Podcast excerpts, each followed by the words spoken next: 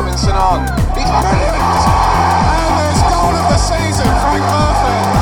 Giuliano Grazioli. Oh, absolute quality! I'm sure most people would say I was mad. It's saved! Graham Stack has saved it! Lovely stuff from Karin on a bad try, and that's a terrific goal. Hello, welcome once again to the Downhill Second Half podcast. Joining me, Ian D L, is a man with Wi-Fi that has the same level of connection as Ahmed Dean did with that free kick at Northampton. It's our podcast producer, James Harrison. Hello. And alongside him, a man as hard to understand the inner workings of as that of the Barnet career of Chris James in his failed attempt to earn a place in the New Zealand World Cup squad of two thousand ten, it's Craig Clayton. That was... Uh, The, the blue, that one. I didn't see that coming at all, Ian, so thank you very much. Cheers. Gotta keep you guessing, mate. Gotta keep it fresh. um, and I'm delighted to introduce our guest today. Uh, from a different era to some of the people we've had on before, um, but a man whose name will forever be written into Underhill history. He scored Underhill's final ever goal, along with a number of others, and is the subject of the greatest ever player chant not to properly catch on, which we'll go into shortly. He's a man who knows the way to goal. He mugged off Kasper Schmeichel, given the ball and he'll score. It's Jake Hyde. Afternoon, chaps. How we doing? Yeah, very good, mate. Very good. Coming on, Jake. No worries, no worries. I'm looking forward to it. So, Jake, before you uh, before you signed for Barnet, we uh, probably the first thing Barnet fans knew about you, if they were watching Soccer A M, was you on that uh, that skills uh, challenge. Yeah, yeah. With Swindon. How, I mean, was that was that kind of a moment for you where you you sort of broke into football and became something, or was that still quite early on for you? No, do, do you know what? It was really str- I, I could have forgotten all about that. Do you know what? That is really strange. I um, at the time, it wasn't as big as it was. Uh, yes. I think we were like the second academy ever to do it. So like we hadn't seen it on the telly. They come to us. They explain what they wanted to do. Uh, the first team, I was actually play, training with the first team at the time, and we did the crossbar challenge an hour before. Um, and then they were like, "We're trying to film this new thing for the academy kids." Uh, and I was like, yeah, all right, I'll have a go at that. Um, and they gave us a little practice to start with, and they told us it was going to be like a one-off wonder. Um, and like if you messed it up, basically, you were, that's you, done. And I was like, oh, my God. So I was thinking, I'm going to try anything here. Like, I'm going to look like a complete prat, right, right live on telly. So I was going to do like a Cruyff or a stop turn or something stupid. Um, and then he was like, anyway, long story short, he's winding us up. You had as many attempts as you could.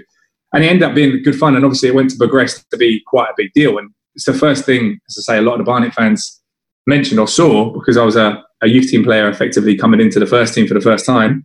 Um, it was the first thing they saw and it's, it's the thing that they mentioned. But yeah, it, I mean, it was just good fun and it wasn't wasn't supposed to be as big as it got, but it, it really did take off. I think, yeah, no, we, we certainly remembered that. And um, when we were thinking back to that time, I think that became a bit of a big deal when, when you signed. I suppose um, being at Swindon, before you signed for Barnet, um, and not being local necessarily to Barnet, did you have an awareness of the club already? And, and was was there anything that, that Ian Hendon, I think, was the uh, manager at the time, that said or did that made it an interesting place to come? Yeah, do you know what? Um, Hendo was obviously the reason I come to the club. Uh, he'd come to see me in a few reserve games and I'd had previous chats with him. And then they set up, they so they invited me down. At, at football clubs when you're young, they usually, about a month before the end of season, usually... Uh, you'll sort of get a feeling if you're going to get kept on or not. You usually get offered your pro contracts again or not. And I'd been there for two years and the change of manager had just come in. Um, and long story short, uh, all the reserves were getting scrapped. So we kind of had a feel that all the young lads were out the door um, and all the boys that were sort of pushing for the first team, if they weren't starting in the first team right then, they would go in and he was going to go a different way with it. So we kind of half knew, um, like sort of five or six of us. And, and because of that, we ended up being there to train with other clubs.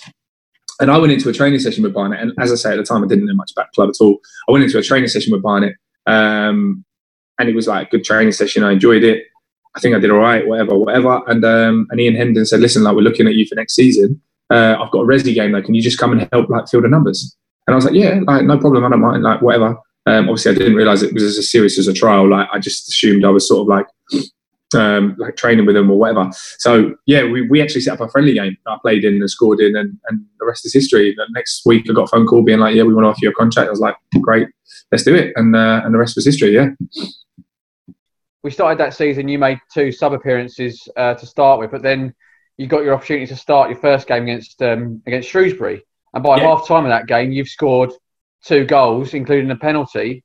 Yeah. Um, how did that feel for you? Like, as a nineteen-year-old, obviously making your full debut in the Football League, yeah. um, how did it feel sort of making making that much of an impact from the start? Yeah, do you know what? That was amazing. I actually was... I remember the day of the season starting and I thought I was going to start. I was fuming not to be starting, and that sounds really surreal because I only turned nineteen the week before and I had no league experience at all, as I say. Um, but I remember going away to Lincoln and being like, when he read the team out, being like so angry, being like, well done, I played every game of pre-season. What, where's this come from? And obviously it's a massive, it's completely different playing pre-season to the league. I understand that now, but at the time you can't sort of get your head around it. Um, and I come on in two games, like you say. And then when he pulled me to the side in training Thursday, he said, right, you're starting. And I was like, all right, cool. Like, almost like, oh, I should have been starting last week, mate. But I, a little bit, okay, great. Um, but yeah, so anyway, I was probably overconfident in a way. And the team we had at the time, I don't think I appreciated. Like, you look at that team now. I mean, our wingers were Albert Adomah and Yannick Bolasie. The strike force we had, I was playing alongside Paul Furlong, who I used to watch, play for like Chelsea and Q P R. Um, and obviously Flinney weren't uh, fit at the time, but even like at the back, we had like, we had Michael Hyde, who was a, a, a captain of Watford in the centre mid, and Mark Hughes, who potentially probably had his best season of his career uh, then, um, and Gary Breen at the back. And again, and, and Jake Cohen got like the, the, the spine of the team was strong and experienced and had played at championship and a premiership level. And again, when you're young, you don't really sort of take those, you, you kind of like poo those things and take them for granted. Like, I didn't realise the experience I was coming into, and, and I was learning my trade without realising it. So yeah, obviously to score, I actually remember that. I remember it really well. You do always your debut, I imagine. But um, the ball coming in, it was kind of like a floated cross, and I thought I'm going to have to get so much on this because I'm like, it's kind of behind me. I'm going backwards, and I, I, nine times out of ten, you probably miss that header, like it just loop away or whatever. But for whatever reason, that day it went in for me, and you, from there you just grow in confidence. As I say, yeah, strikers are built off confidence, but when you're a bit older, you sort of have faith in your ability. When you're starting out and it's your first game, you sink or swim. You don't know if you're going to be any good or not, really. Like, you might think you will, but until you've actually sort of proofs in the pudding and you've got a bit of belief about it. So that was massive for me. I, scoring that goal was was huge. And then, as I say, two minutes later, I got dragged down for the penalty, and I'm the youngest kid on the pitch. And I picked the ball up, and before I knew what I was doing, I was standing there taking it. And then I was thinking, yeah, to be fair, uh, there's a few other people that probably could have grabbed that off me at the time. Like I say, I don't think that. Don't think that at the time. I, I wanted to take it. I took it. And I remember Albert Adomah coming up to me and going, someone else wanted it. And he goes, no, no, no, he's confident. He's He's got it. He's picked up the ball. He didn't take it. And I was like, yeah, mate, no, leave me alone. That type of situation. I was like, yeah. And I just put it down. And as I say, I knew straight away I was going down the middle because um, goalie was going to dive. And yeah, the, that was that was good. And I remember coming off half-time, was two one up at the time. And I remember coming off at half-time and, um, and being like, man, this stuff's easy. no, no, not really. I was like, I was like, no, this is, this is ledge. Like, I was smiling as if we'd won the game. And again, like right now, it's a completely, you've been in football long enough. If I come off, if I scored two at half time and it was two one, I wouldn't be coming off smiling because the job's only half done. Yeah, yeah. But at the time, that, for me, I was like, man, like, I was just, I couldn't stop smiling. And that was that was me thinking the job's done. The irony of that is we actually drew the game two two. And I don't know if many of you will look into this, and I probably shouldn't bring myself out, but we had an injury. I think it was Hughesy. Um, he went off with something just for a corner. And obviously, you can't come back on from a corner. And I ended up picking up his man, and his man ran and scored from the corner. The irony was, from that, I probably conceded a goal. Um, and at the time, I remember Breeny telling me, he goes, that's your man. And I was like, yeah, no, no. And he was like, yeah. He was like, you're bloody lucky you scored two to get us out of that anyway. And I was like, yeah, all right. And that was kind of a learning curve there and then, like your first game, highs and lows of football. Quite interesting you talk about... Um... being quite angry and upset at the start of the season when you when you realised you weren't picked. Did you realise quite quickly that Ian Hendon was the sort of person you don't really turn around and answer back to? Yeah, do you know what? Me and Endo always had a really good relationship. But I, I know he's got sort of um, I know he's got there's mixed opinions on him and that, but I always quite liked him because he was pretty, he was always straight with me. He when when he needed uh, to put an arm around me, he did. Obviously, I was still a young boy, but um, when he needed to put an arm around me, he did. And when I needed the bollocking, when I got overconfident or whatever, because I was always quite cheeky. Whenever I got overconfident, he'd tell me about it. Um, and I remember making a joke at one stage, and he completely shut me down. And it was like, like sort of tingles down the spine, like shut me down, like in front of everyone. Like I, ma- I made a joke in the physio's room. I can't remember. Everyone was laughing, giggling, laughing, giggling. And then I made a joke, and as I say, he went mental, and I didn't see it coming. I was like, "Oh right, okay." Um, and then he sort of said, "Like you, you, you're nineteen years old. You should be seen and not heard." And I'm, I've never forgot that line. You should be seen and not heard. And I still believe that now. Um, basically, it's another way of saying you should earn your stripes. Um, and when you're young, uh, do you talking on a pitch, not, not not sort of previously. But it was just, for me, it was just a joke around with my mates or whatever, whatever. He overheard, and he was like, I think I think I would just turn my ankle or something, and I was injured at the time, and he um, he thought I was too happy to be injured, if that made sense. Like, I didn't understand that. And it, it, he's right. Like, looking back on it, when you're injured, you should be you should just be working, you should be grafting and doing everything you can to be back on the pitch. If the manager walks past on a Friday afternoon and someone's laughing and giggling in the treatment room, um, that's not on. So I completely understand now, but it's all a learning curve. But yeah, exactly that. He had a he had a temperament that um, yeah, he would make you switch on. We um we then went into quite a decent run of results at the start of that season, and uh, we were talking earlier on. Actually, we were sort of reminiscing about things that were going on off the pitch at the time, and we had a you know we had a decent win against Morecambe in the in the following week, and then we went to Torquay. Um, yeah. We've got a one nil win down there. I don't know if you remember or would have spotted a group of blokes behind the goal that would uh, were dressed up in orange morph suits, all in lycra, just sort of uh, close fitting. You, is that something you remember? Actually, now you say that, I do. Yeah, I remember that. Because um, well, the reason I remember that game again is because for the first half, I didn't touch the bloody thing. I was just chasing shadows. And it was probably, like, half time, like, he said to me, flipping hell, because you've done some distance there. And I was thinking, tell me about it. It's boiling as well. It was so hot. And then uh, there was a joke about it in the change room at the time. Someone went, yeah, well, at least you're not stood there in a bloody morph suit. And I was, I was like, well, yeah, that's true. But yeah, I remember it being a boiling hot day in Torquay. Um, and yeah, yeah, load of, load of orange morph suits. We had, so James and I were in morph suits, as were about three or four other friends. And then Ian turned up in a banana costume, and it's like he didn't get the memo. It was all a little bit odd, actually, behind that goal. Um, and then a couple of other friends, a mate of ours and his missus, turned up in Pink Panther costumes, and the whole thing went a little bit nuts. But um, not least because Clovis Camjo played out of his skin that day as well. It was all a bit of a, a day of firsts, I guess. It was all a bit nuts, but it was an, an unbelievable uh, day out and result, I suppose. I, I don't know, if, on the pitch, are you feeling that? Is that, you know, down by the coast, winning one nil, sun's out, is that exciting? Or is that the squad big on that? Or is that... No, one hundred percent. Like, for me, there's, it's, it's, there's nothing like going away from home and grinding that one nil. It sounds so stupid as a striker. Obviously, you'd rather win three or four.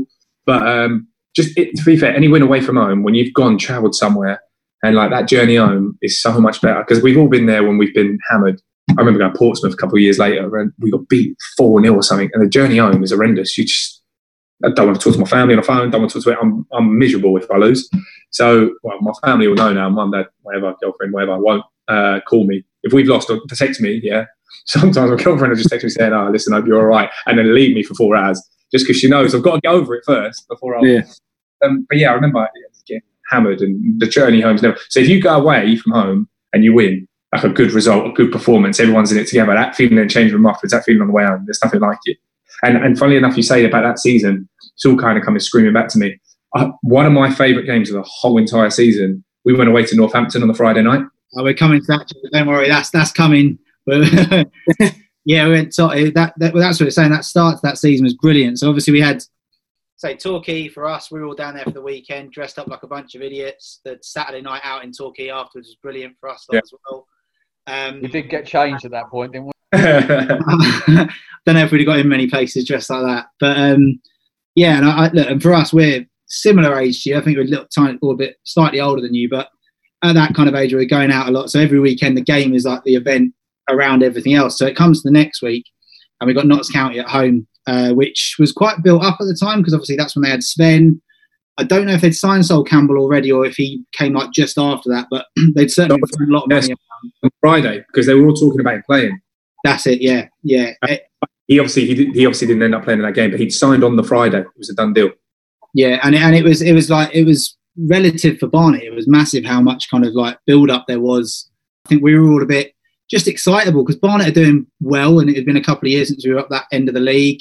Um, it was a bit, bit of a bigger crowd. Notts County brought a load with them. The sun was out again. I think we kind of picked up where we left off the day before, uh, outside the ground beforehand with a few beers.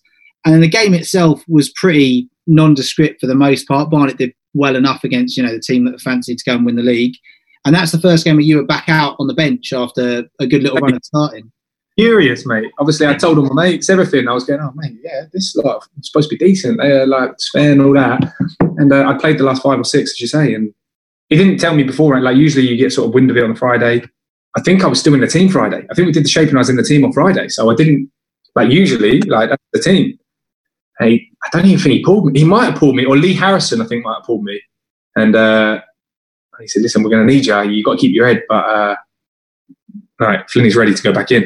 I was like, oh my God. It was horrendous, obviously. Yeah. And, and then, because obviously you didn't come on, it was the eighty-ninth minute, I think I was looking it up earlier, so it was really late, which, I mean, as a striker, if you come on that late, is there a little bit of you thinking, like, what, you know, what do you want me to do? Throw me on for twenty minutes, yeah, I'm gonna, I can go and make an impact. Yeah. At that point, it, it, does that change your mentality coming on with such a short amount of time? I mean, because when you're on the bench, right, and as I say, God forgive us, I hope it's not too often these days, but when you are on the bench, there's something in your mind because you want to prove a point. I, I don't know if it's just me, you want to prove a point. And the longer you get, the more chance you're going to have of proving that point.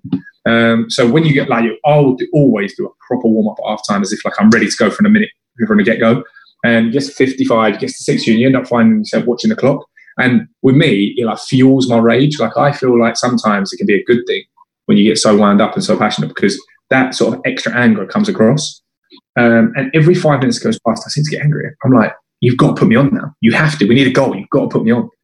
The only time it's me in the corners of striker in the last minute or so is when we're one nil up and you've got to do all the defending in the corners and you can only be the villain and you're there to chase it. That's, that's tougher. But when you when you always believe there's a goal in the game, I mean, I'd have loved to go on twenty minutes earlier and I was super frustrated at the time. I was like, they're giving me a minute. You're almost like, you're giving me a minute, mate. Like, come on, like, what am I expected to do?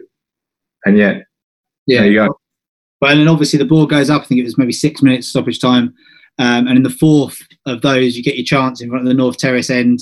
Kasper Schmeichel in goal for Notts County. Uh, my recollection of it is you sort of poked it for his legs as, he, as he's come out. Could have it wrong. It's been a long time since. But for no, you, was- it, it felt massive for us on the terrace. And it, it, we were all on the side bit of the East Terrace. Went mental. One of the best goal celebrations we'd had for a while there after a couple of like nothingy seasons. You really felt yeah. someone was building.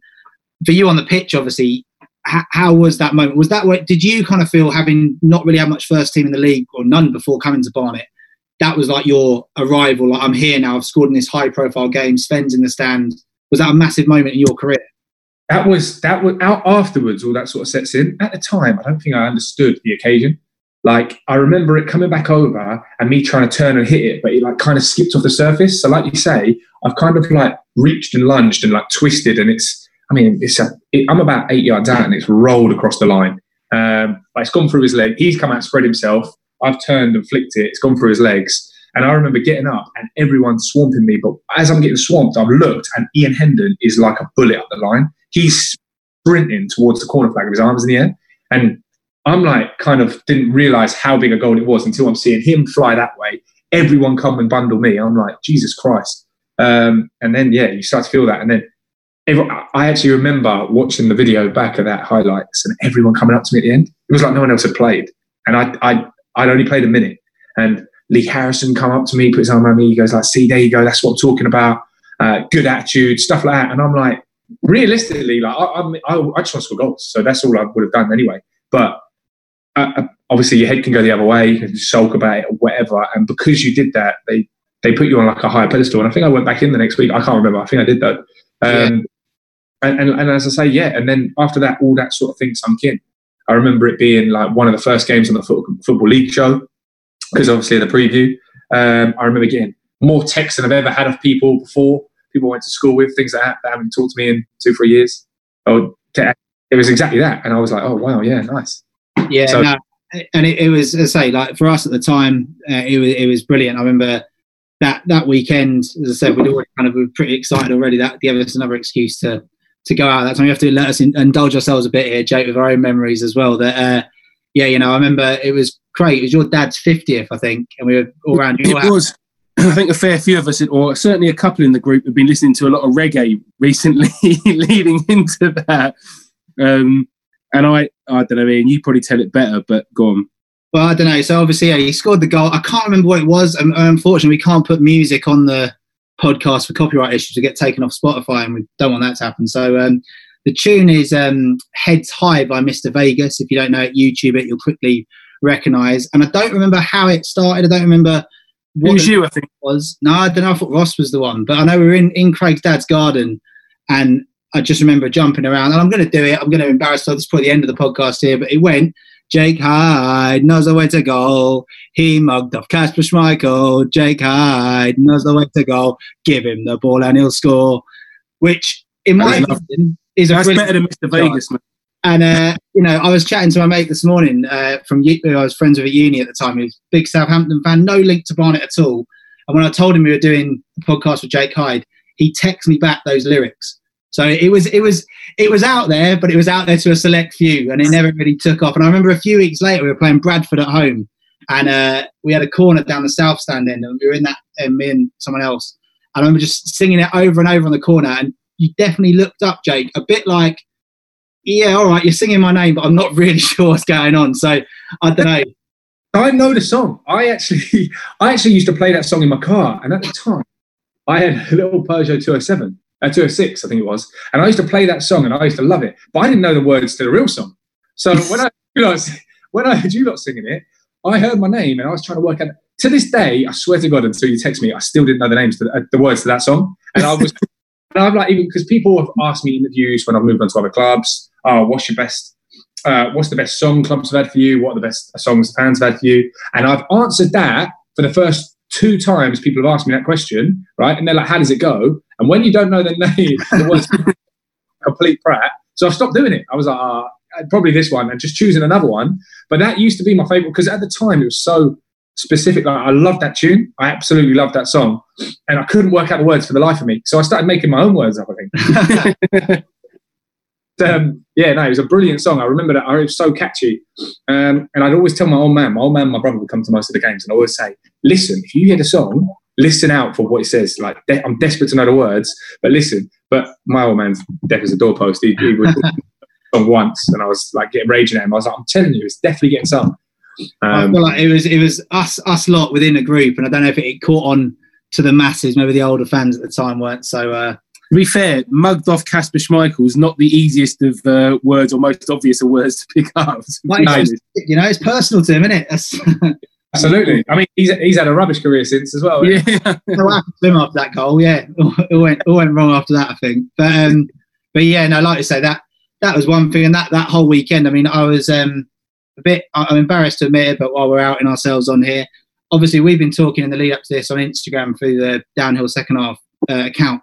We're actually friends on Facebook already, Jake, um, and I think Craig is too. Yeah, well, yeah. That weekend in Craig's dad's garden, I think about ten of us added you on Facebook the night of goal. Um, and, and I was going to go through that route, but I thought there's just no way to explain it now as someone in their thirties why I'm still friends with a footballer I've never met. So uh, I, I don't use Facebook myself. I've got so many people on there that I I, I have never met. So I um, I'm, I'm more into Instagram now, and and uh, do you know what? I've just got back to Twitter. Uh, But I, I haven't used Facebook for years. But yeah, no, I didn't know. Yeah, Good. no, I think, I think there was a lot, a lot of that going on at the time, and because the next day as well, it's one of those weekends we've beat the game the day before, the night before, and then rather than going home, so I was at uni at the time, didn't matter to me. I went to the pub on the Sunday, and uh, as we were friends with an ex-Barnet player on Facebook at the time, Neil Bishop, who'd gone to Notts County that summer, yeah. a, a row with him on his Facebook wall uh, when a few of us were giving it to him in the pub about the result the day before and stuff. So. An eventful weekend, and I'd, I'd put most of the blame on you for that goal, but it was it was, it was a good events that led that led yeah. on from. Sounds like you boys had a hell of a season that year. that, that was only like September, wasn't it, or something? Yeah. Like August at that point. Full season, yeah. Well, I've got to try and bring it back to an element of normality here. Um, I've got to try and talk about football actually. So uh, let's see how we get on. Um, like there was, we played Millwall in the week following in the Football League Trophy, and then uh, I've looked at it now. Um, Two minutes of playing time later on from that Notts County goal, you scored another one against Millwall. Yeah. Um, and then yeah. we can come on to uh, the Northampton Friday night game. Yeah. Um, yeah. Again, great memories for us. Um, I'm sure we've got all sorts of stories about being off the pitch. And you've already sort of mentioned it as, you know, a great game and a highlight from that season. Clearly, we went top of the league that night when we won three one. Um, what was that like for you that, that night? Because I remember it being p- pretty rowdy behind the goal for us. Um, just your experience of it would be great to hear about, because I remember it. I remember it fondly. I remember, right? So obviously, um, we're talking ten games into my professional career, and I remember being stood down the tunnel next to Bayoak and Fenwa, right? And I, I looked up at this guy, and he was talking the way he talks. To be fair, the way the way he talks, but obviously. he was talking aggressively to his teammates in like a friendly way, but I was blown away by this guy. Like, I just couldn't believe that he was good. I was, he was a footballer that he was, I was playing on the same pitch as him. And I was just thinking, like, how are you supposed to mark this guy here? And I, I was, we was all stood in the tunnel. And I remember, because because there's no feeling like a, an away game, uh, as I say, at night, like Tuesday night games or whatever, because you can, you, you, you don't really know your surroundings. You're down the tunnel. It's different music's going on. It's not the, it's not the sort of uh, comfort zone you're, you're accustomed to. See the lights going on, whatever. I'd never played in Northampton, obviously. And I'm stood there, and this big, massive geezer's just rapping along to his mates, right? Um, and, like, he was quite funny. So I found myself, like, just staring at him. And our team's all focused, like, looking ahead or whatever. And I'm, like, giggling at what he's saying, like a fan. And I'm stood there, like, giggling. And I think, I, get, I, I remember someone looked at me, and I just looked straight forward, like, trying to, like, not get caught. But I was, like, bamboozled by this guy, because I'd seen him play a couple of years before. And then the first thing he did, funnily enough, was... still to this day, one of the strangest things I've ever... I mean, I've played against him twenty, thirty times since, and I actually know him quite well now. But at the time, I haven't told him this story, but at the time, I remember looking at him being like, man, this is this is incredible. And he, we, they took a goal kick, right? And I remember, I think it was Yakubu or some, one of the centre-halves comes screaming through, shouting his name, right? And he just went, bang, put a seatbelt on him from a goal kick, right? It went nowhere. The ball bounced, right? And then he walked him back, and it bounced again. And he walked him back again, and he back again, and he was on the edge of our box, and he just turned and had a shot. And I was like, he's the strongest man on the planet. Like, literally. Bought Yaks back ten feet, like, and hasn't touched a ball yet. And yeah, from, I was I was blown away by him. But that, that night was really funny. Like, there was something about it. I was like, so you get it now. Like, in, in football, it, it happens. Like, everyone's sharp, everyone's on it. There's like an atmosphere. You know, you get this feeling twenty minutes in, you know you're going to win. Like, it's strange. You can't really explain it, but you know you're going to win. Everything's sort of right. You feel good. You're flying about. You get chances. You go, mate, this is us. We've won this. We're winning this. No chance these boys are going to live with us. Um, and you kind of get, yeah, as I say, you get that strange feeling. But I'd never really had that before, where anything could happen or whatever. And I remember flying about in this game, playing pretty well. And I, I remember thinking, mate, we're going to win this. We've got these lot. Um, and as I say, I think I come off at two one with five, ten minutes to go. And again, Flinney went on and scored to make it three one. And I was stood at the corner flag at the time. And I celebrated exactly how everyone else celebrated, just jumping up and down. But that game was a Friday night game, which obviously you're not used to playing. We'd just gone top, so there was more emphasis on it.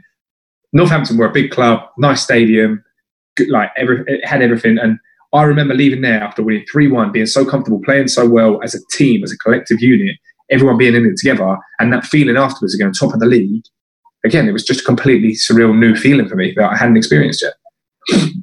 Did you think at that point that what was the, what was the, what was the squad feeling like? Did you feel like, right, we can really kick on from here? Or obviously there's a long, long, long way to go. But did you sort of feel like you had the elements in the squad to to, to really press on and, and make make a go of it that season?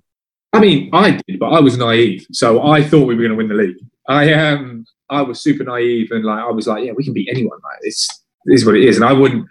And that's why I think you need a, a, a healthy mix of young and old players in the squad, because, like you say, if you said to Gary Breen, "Are we going to win this se- win this season?" He'd go, "Listen, I'd love to, and I'm, I'm going to try everything too, but there's no chance we win this league," because um, he will know of other players, he will know of other teams, he will know people that get stronger, whatever, throughout the season. We were ten games in. Do you know what I mean? We had thirty-six games to play, but I'm like, ah, we're winning the league. What do you mean? We've got to get less points than everyone else from now. Like, and I was just naive in thinking.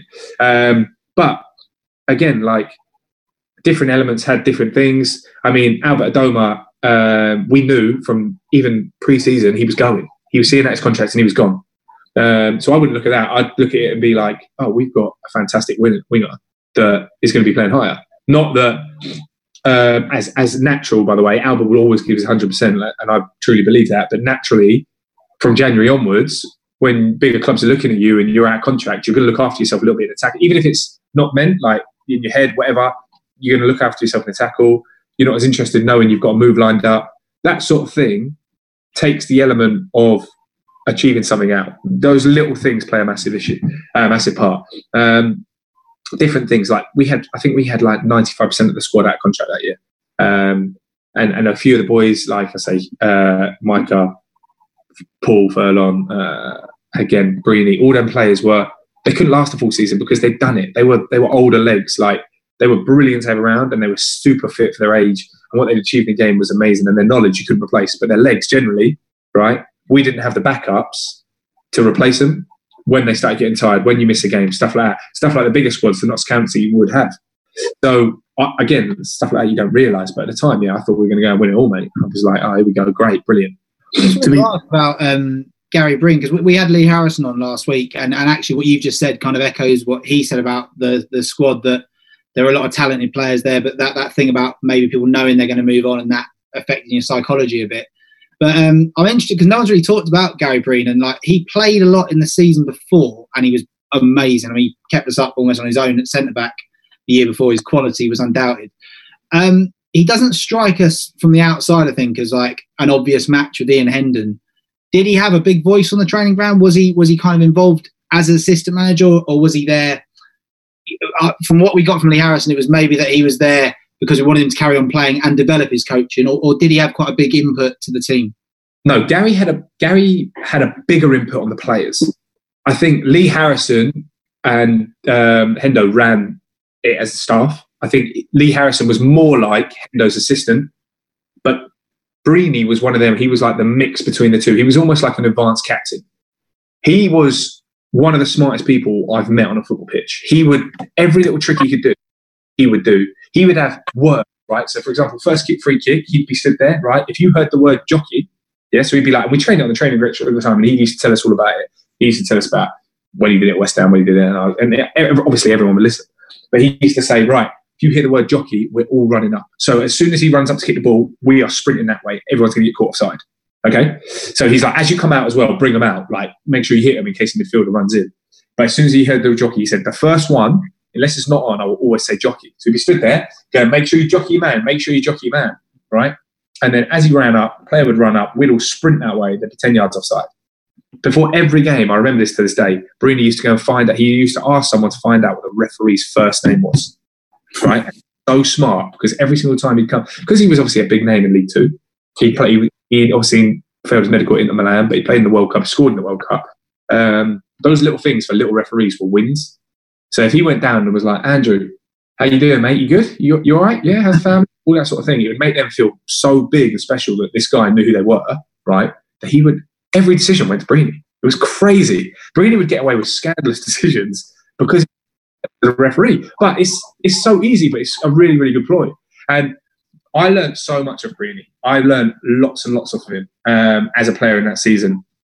Uh, and I kept in contact with him for two or three years afterwards. Obviously, I, don't, I haven't got his contacts now, but because I learned so much of him. And he was more of a, a leader throughout the boys. And if there was ever an issue, um, and he led by example as well. I mean, he was, what, I think thirty-six, thirty-five at the time, and he was the fittest in our team. He would run, in pre-season, he'd run everyone away. So he's got that big gangly stride. I mean, he wouldn't like the doggies, like the short, sharp ones, but if he had to stretch out, he'd, uh, he'd run everyone away. So Breeny was one that I really appreciated as a player. And if I'm honest, even still, if I've, I've had the luxury of playing with some really, really good players, but if I still did my eleven, I would have Breeny in my best eleven I've ever played with. I'd have Breeny still in there to this day because of what he brought to the team, other than his legs and his qualities. Like, it just literally his, just his, his mind was special. Very special footballer. I suppose we've mentioned a few players that season that either had done great things, your Furlongs, your Breens, or went on to do pretty special things, your, your Alberts, your, your Yannicks, et cetera. Um, Who were your kind of pals in that group? And uh, was there a bit? Was there a social life then? What was it? What was it like amongst the boys? Uh, the social life. What I mean, if I'm honest, in my whole career, I've never had a better social life and a better bunch of lads than the time I come back to Barnet. And, and we had single-handedly. I've been involved in lots. Single-handedly, the best team spirit, the best changing room I've ever been a part of. So I will come back to that because that was the second time I was there. That's the Graham Stacks, the Curtis Weston. People I still talk to today. Idoms. And, and our changing room was amazing, and I can't stress that enough. It was it was the best changing room ever. Um, but that one before, because it was such a mix, because you had the older guys that had been there, the younger guys that hadn't done anything, the other boys that were potentially moving on. It was everyone was nice, everyone was good, but it wasn't like after a win you'd all go and grab a beer and you'd stay together. Okay, it wasn't that type of changing room. It was brilliant um, in the fact that I mean I remember getting along really well with Joe DeVera. Um, I remember getting along with uh, Harty. Do you remember Danny Hart? Yeah, yeah, yeah. We used to see him out and about quite a bit. He's from Underhill, so he was like the boy about there. But um, he, I remember getting on well with these sort of lads as a young lad. Um, Hughesy, I remember getting along well with Hughesy, uh, and, and, and Nicky Davidix and John O'Flynn and these sort of boys. But I never stayed in contact with many of them. Um, I'd see them about or whatever and say hello. I never stayed right, really good friends. But as I say, the time before that, when I, sorry, the time after that when I was at Barnet, I had some friends for life, and we had a changing room that you'd win on a Saturday and someone would go, right, who's out for a couple of beers afterwards? And twelve of us stick our hands up. And we'd be sat there laughing and joking, coming in Monday, telling stories about the weekend, ready to train and ready to go to go to war again. And, and that was special. That was really, really special. And you don't find that very often.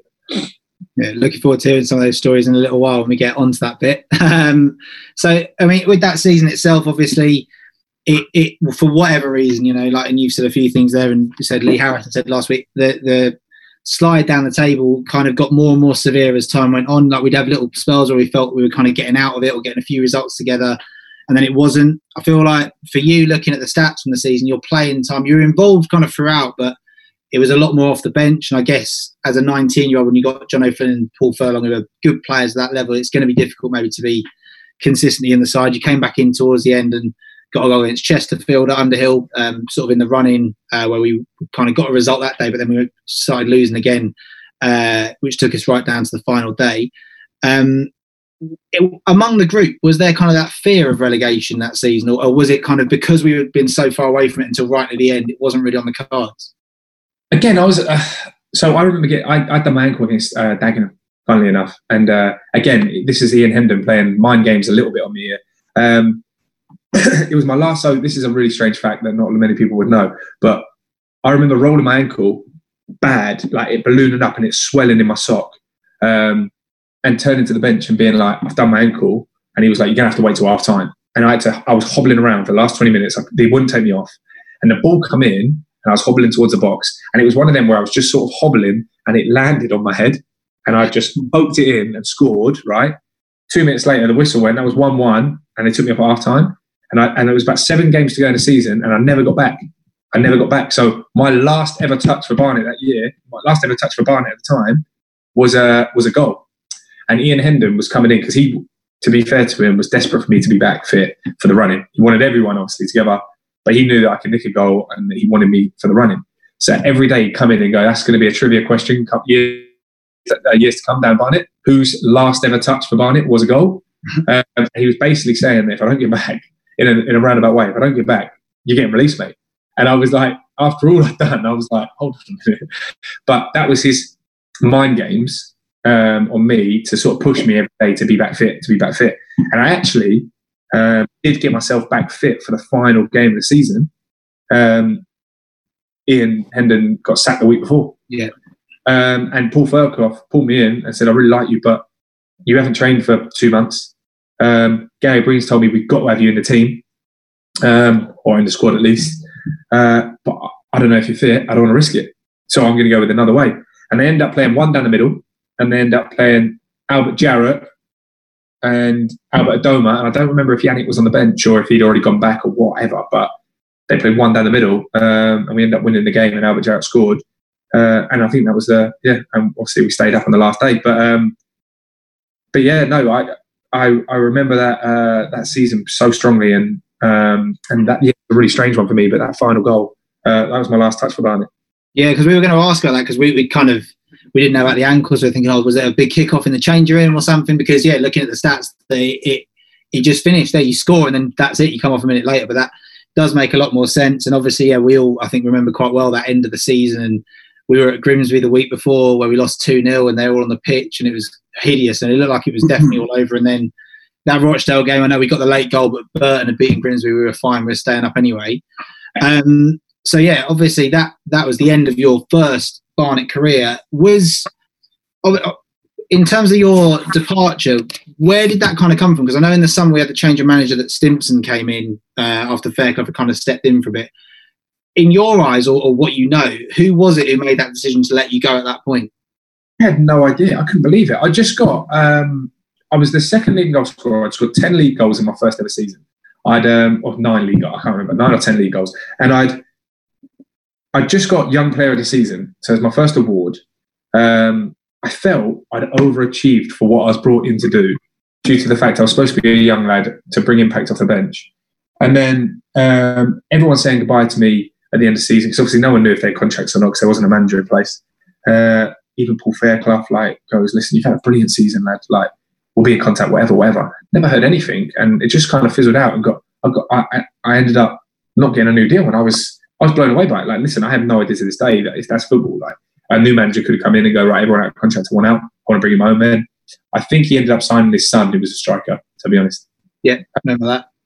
Might have something to, something to do with it. Um, he was really good as well. It was yeah. Big impact. I heard that, but uh, but yeah, that go against you. And I mean, Jesus Christ, my dad was a manager. I know I'd take it. I'd, I'd use it. So yeah. Uh, but yeah, so yeah, didn't end up getting kept on. But um, funnily enough, at the end of that season, I ended up at Dundee, uh, and the reason was because Matty Lockwood called me up, and Matty Lockwood took me there from my time at Barnet. He was a player as well, a real good player. Effort can open a tin of beans, mate. He was very, very good, very technically good. But Matty was the most bothered guy about football I've ever met. He did not care if he played. As long as he got paid, he was happy. One of them. But he, the thing is, he would never be unprofessional about it because he was so good. So, like, even if he couldn't be bothered to play, he'd still be an eight out of ten. It was, it was, it was crazy. And he kept himself in good nick. So, like, he would never argue, but he'd always want a new contract because yeah. that's what he was. But yeah, like, very, very good player. And yeah, he became assistant manager up in Dundee. Uh, and he called me up and he said, up here it's a bit different. You can actually play three league games on trial. And I was like, what? And he was like, yeah, yeah, yes, we can sign you and you can play three league games on trial. We, our strikers got injured. I told the gaffer about it. Yeah, he wants to bring you up. So I went up and played. I hadn't trained in a couple of months. So I went up and played three league games. Uh, we played top of the league. Uh, and I scored a brace and we won two one. And, I, and then the following game, um, we won two nil and I scored again. And he was like, right, yeah, we, you got a contract, mate. And I was like, oh, great. So I stayed up there for another year after that. But yeah, Matty Lockwood gave me the call. He was assistant manager and he put me in. So, so skipping back to when you came back to Barnet, obviously that's, that's a bit of the focus. If I get it right, I think that was two thousand twelve. I, I've got written down sold a dream question mark because it was all a little bit of a... a a weird um, weird pre-season as a Barnet fan as well, because it, it felt like things had been rushed or not quite... Didn't, something felt didn't, didn't feel quite right. I think Mark Robinson was the manager and there was lots of talk about let's invest in youth and let's get the coaching right, and, and it, it didn't feel like a normal a normal situation with a new manager, I suppose. Um, is that unfair? Is that weird? You know, do, did it feel like that the other side? Well, I tell you what I remember about that season. So, first of all, Paul Fairclough, I think, is doing all the recruitment now. I've got a lot of time for Paul. He brought me back to Barnet. He gave me my England C caps. Um, and I always got along really well with him. Um, now, he done all the recruitment. He was the one that called me straight away and was like, listen, we'd love to have you back. Um, we're building something here through the youth. Um, yada, yada, yada, yada. He said, uh, we got Mark Robson in. Um, and, and, and that's how it come. But Mark Robson didn't know me for toffee. So, Paul Fairclough told me I had a contract and I ended up coming in on trial. Um, luckily, I, I come in from Tyrrell and my first game I scored two, three goals. Mark Robson was like, yeah, all right, we'll have a little else. We, like, we'll, we'll give you another week. Um, scored again. And then Ricky Holmes, who, who uh, I was linking up with quite well at the time, and Mark Byrne were like, you've got to sign him. You have to sign him. And I remember Ricky, like in a training session, like because Ricky was quite a loud character. I really liked Ricky. He was a loud character. But me and him were like on fire this one training session. It was like eleven v eleven and we were just one two. We, we were about four nil up. Um, and Holmes is going, oh, that's frightening to watch. And he's shouting like mad stuff from the side because Holmes at the time was the main man. And he was going, that's frightening to watch. We got, we we got, we, we deals me and him and like just shouting stuff when the man manager came here, right? And uh, I remember we played, we done about four one twos and he was about eight yards out and he scuffed the shot and it comes straight into my path and I scored. And he's like, oh, we're on a bit of string, mate. We're on a bit of string. And he loud about it that in a roundabout way he done me a favour because he was like making it louder and that's what I wanted to say but you can't say that, so he was like he was like kind of done that for me uh, and yeah I ended up signing and me and him had a fantastic relationship for the rest of the season. Well, he only played till January I think and he had an injury, but we had a fantastic um, the rest of the season and still to this day one of the best partnerships ever. We had a way of he would come into me, I'd get it down, I'd play it wide, and Holmesy played. He was right footed, but he played on the left. And what he always used to do is he'd line up a defender and they'd always think he was going to go in because he'd run with it on his right foot and he'd drag it down the line and just cross it near post. right? And I kind of changed my game because I'd wait, wait, wait, wait. I'd go to the back, and then as soon as he was about to cross it, I'd dart across my man, and I scored. Well, that season, I think I scored, was it fifteen goals, fourteen in the league, in League Two, and most of them were coming across the near post when uh, when Holmesy just whipped it in. And we had a fantastic, as I say, we had a fantastic relationship, but I remember him pushing that deal over the line for me, yeah. Just for that one that one training session, him being so loud and us being doing well. But what I would say is I've got a lot of time for Mark Robinson. I I don't think he was a, built out to be a manager. Don't think he was a manager. But he was still, to this day, probably the best coach I've ever worked with on the training ground. And, no. and with disrespect to anyone else, he was that good. And I think it went on to show because he worked with the England twenty-one. He worked with Premier League players all the way up. And his day-to-day on the training ground coaching was amazing. Absolutely amazing. But he, he like you say, he built that. He, he What he did wrong with it is he he come in and built it through academy kids because he'd only worked in the academy. So come the start of the season, we only had academy players. We had players that had never played in the Football League. We had like eight players from West Ham that were academy boys. Never played in the Football League. And then you had me, Holmesy and Burner, who had probably played one hundred games between us. Other than that, we had no one. Um, we were naive and different things like that. Then he brought in a lad called John Nurse, and Nurse, he was coming toward the end of his career, didn't rework. And his coaching was fantastic, but he didn't have that fear factor as a manager. You know, where like, shit, boys, we better be on it today. Like, he's going to bollock us at half time. Um, and, and, and what he did do, what, what Mark did do was was change that. And each week we'd try and progressively get better. We'd sign Johnny Oster, who was an unbelievable boy, one of the best players I've seen live. Um, Graham Stack, who was a character. Um, and a fantastic character to have around, but he was a stone cold winner first and foremost. Um, Curtis Weston, who had league experience and was a runner. Curtis didn't really hit the ground running, but he'd done enough in the game, and he was starting to change that. Um, unfortunately, we went twelve without a win.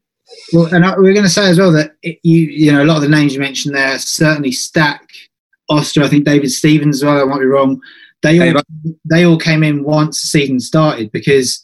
We lost, I think, after six, certainly. It was like played six, drawn one, lost five, and we'd been really poor. I remember like that. It really, you were kind of resigned even then from the, on, in the stands thinking like, this is...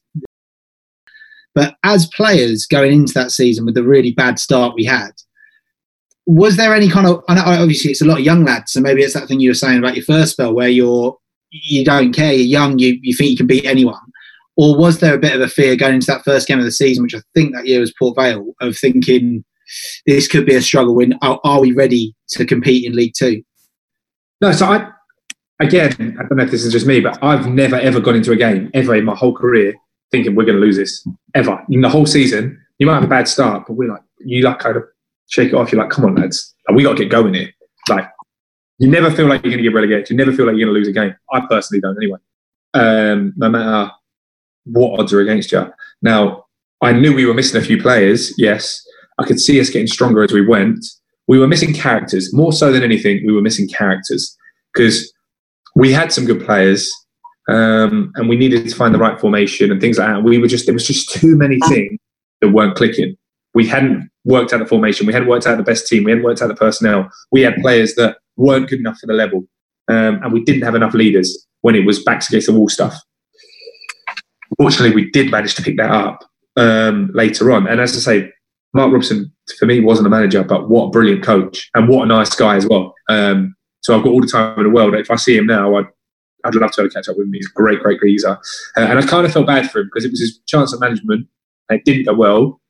And then he, he got completely overtaken by me coming. Unbelievable.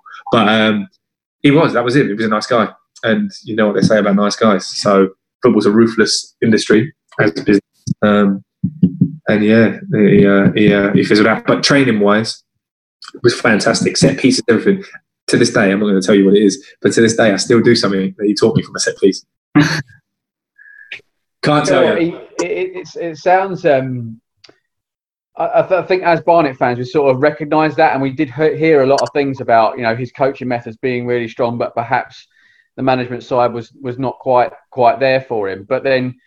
In October, um, we make an announcement that Edgar Davids is going to come in and, and share the management responsibility. I mean, I remember I remember hearing that and just sort of thinking it was a wind-up. Um, as a, as players and for you yourself, how did you find out about that moment, and what what was what was going through your head when you realised you were going to be playing with Edgar Davids? I didn't realise I was going to be playing with him. I had no idea what's going on. We see him at the training ground two or three days earlier. Bentley was there, whatever. And we thought he was doing like a photo shoot or something because he was bowling around.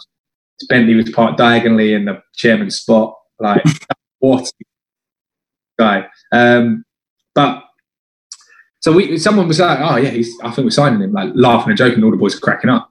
Like, joking, like, yeah, oh, yeah, we'll probably sign Davids. Um, so we had no idea. Three days later, uh, we got in in the morning, as you do, and everyone was like, right, lads, everyone in the change room, we've got a meeting. Uh, Robbo come in and was like, right, the chairman's just uh, informed me that we're gonna we're gonna bring in another coach. He said, like, we're gonna bring in another coach. He'll be sharing a management role with me, um, just to help us along in a minute in the in the particular period we're in. Blah blah blah. And we we're like, all right, cool. Next meeting, you know, Edgar Davids walks in, and we're like, holy hell, right? I mean, mental. And I was like so starstruck for about ten seconds. And then he went to the whole room. Right, before we start, no one call me Gaffer. No one call me Edgar. And no one call me Davids, right? Otherwise you're getting fined. From now on, it's Mister or Sir. Whole room giggled. He stood there, stone face. And he was like, and he was like, it's Mister or Sir. Term of respect in my country, that is. Mister or Sir. And we were like, everyone's like looking at themselves and no one would say anything. And then when we walked out, I think Stacky turned around and went, so if you've got the ball trainer, we have to go Mister or Sir. And he's like, yeah, mate. He goes, Mister or Sir to you. And he was like, all right. No one said it for about a month. Everyone was running around going, yeah, yeah, E R, yeah. And no one said it for about a month. Everyone was too embarrassed to say it. Um, and he commanded respect. But what he didn't realise is he didn't need that, because before he walked in, from what he's done in the game, we already had the utmost respect for him, and that almost went the other way.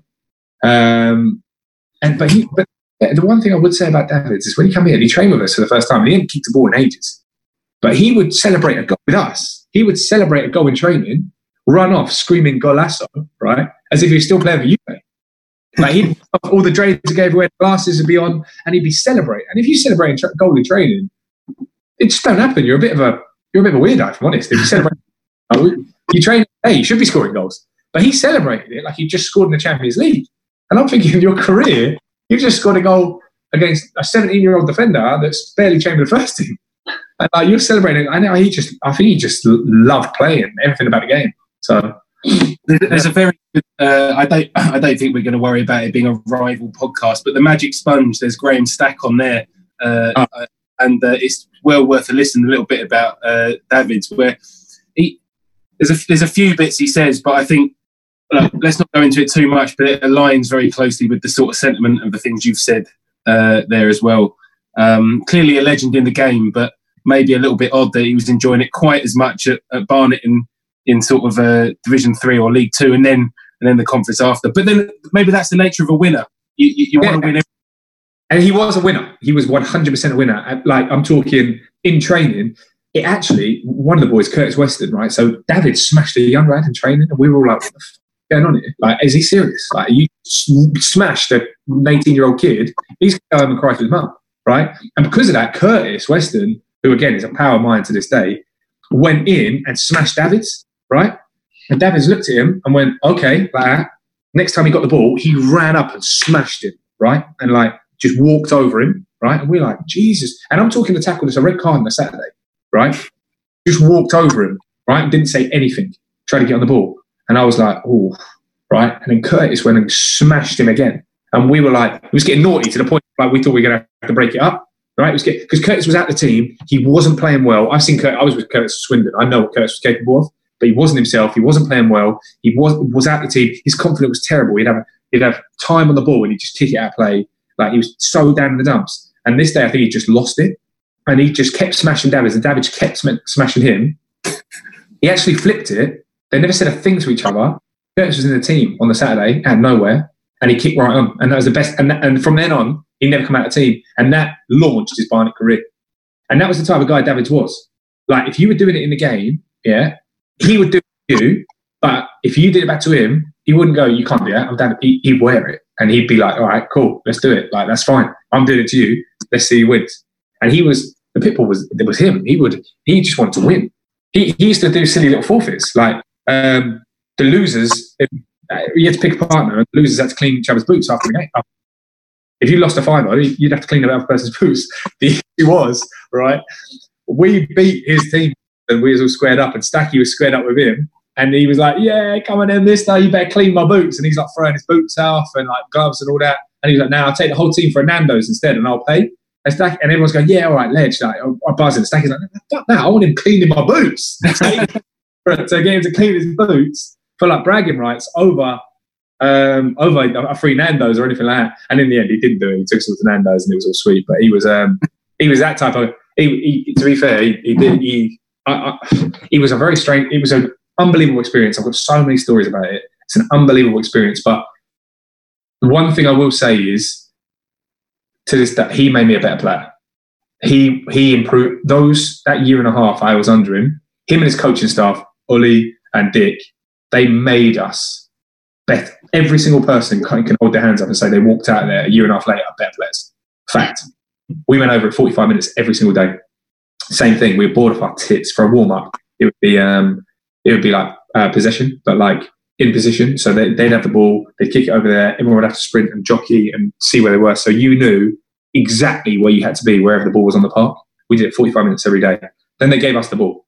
So, for example, he'd pass the ball around the pitch and everyone would have three movements at each time. So when Dave Stevens took a took the ball across from a centre-half, if he took a narrow touch, you'd have a movement. If he took a big touch, you'd have a dig- And then if he took another, if he put it in there, if he drove with it, you'd have another movement.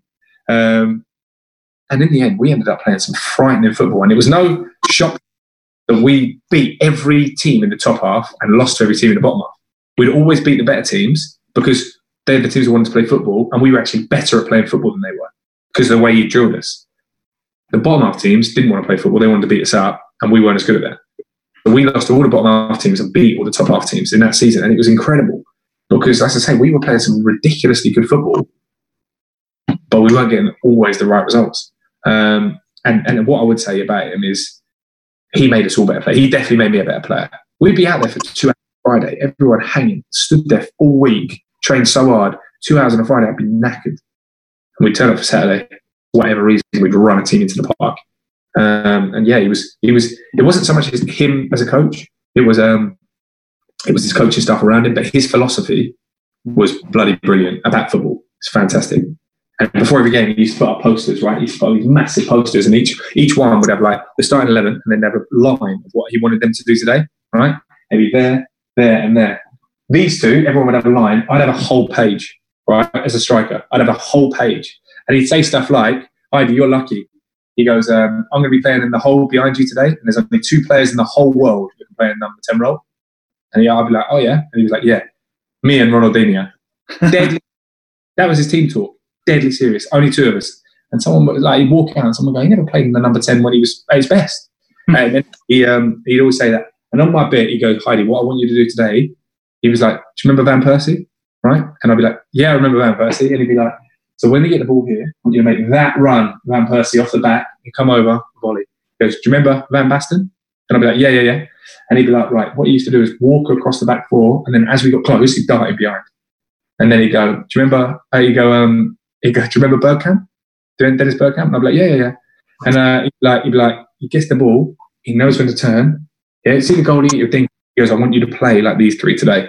He'd walk out, and I'd be like, "Are they not three of the best all-time strikers?" He wants to I think it was League Two at the time. Does he know we're playing in the League Two? Like, he's just asked me to be three of the best Dutch strikers of all time in one. um, and that's what he was like. But he was deadly serious. But he, he he meant the movement. He meant the run. He meant put it in your mind. And he did. He pushed me and he made me a better player. My movement under him was the best it's ever been. But we all knew exactly where to be when each person had the ball. Um, and, and even Andy Idom, for example. Andy Idom wouldn't have had the career he had today without Davids, because he made him a right back. He would have never been a right back. He got rid of Barry Fuller, which all of us believe, because Baz is a hell of a fullback. He got rid of him and was like, "No, it's old school. We need the modern day right back." And he made Yids a right back. And Yids is, I've seen him play a couple of times this year. He's, he's unbelievable at the minute. And I think he'll get a move. Yeah. You talk about um, it improved lots of players, um, and we'll come on to the improvement. I think James is going to go on to in a minute about the improvement we had in that season on the pitch in terms of results, and you talked a bit about beating some of the teams.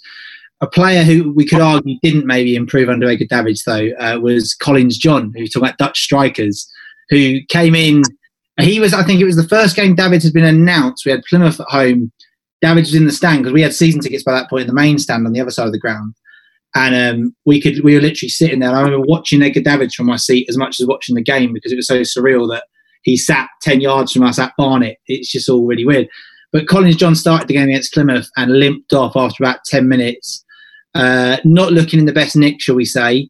And I think he only played once more in the F A Cup a few weeks later. Could you shed any light on, us on, on the Barnet career of Collins John? Because it's a bit of an enigma to the average fan.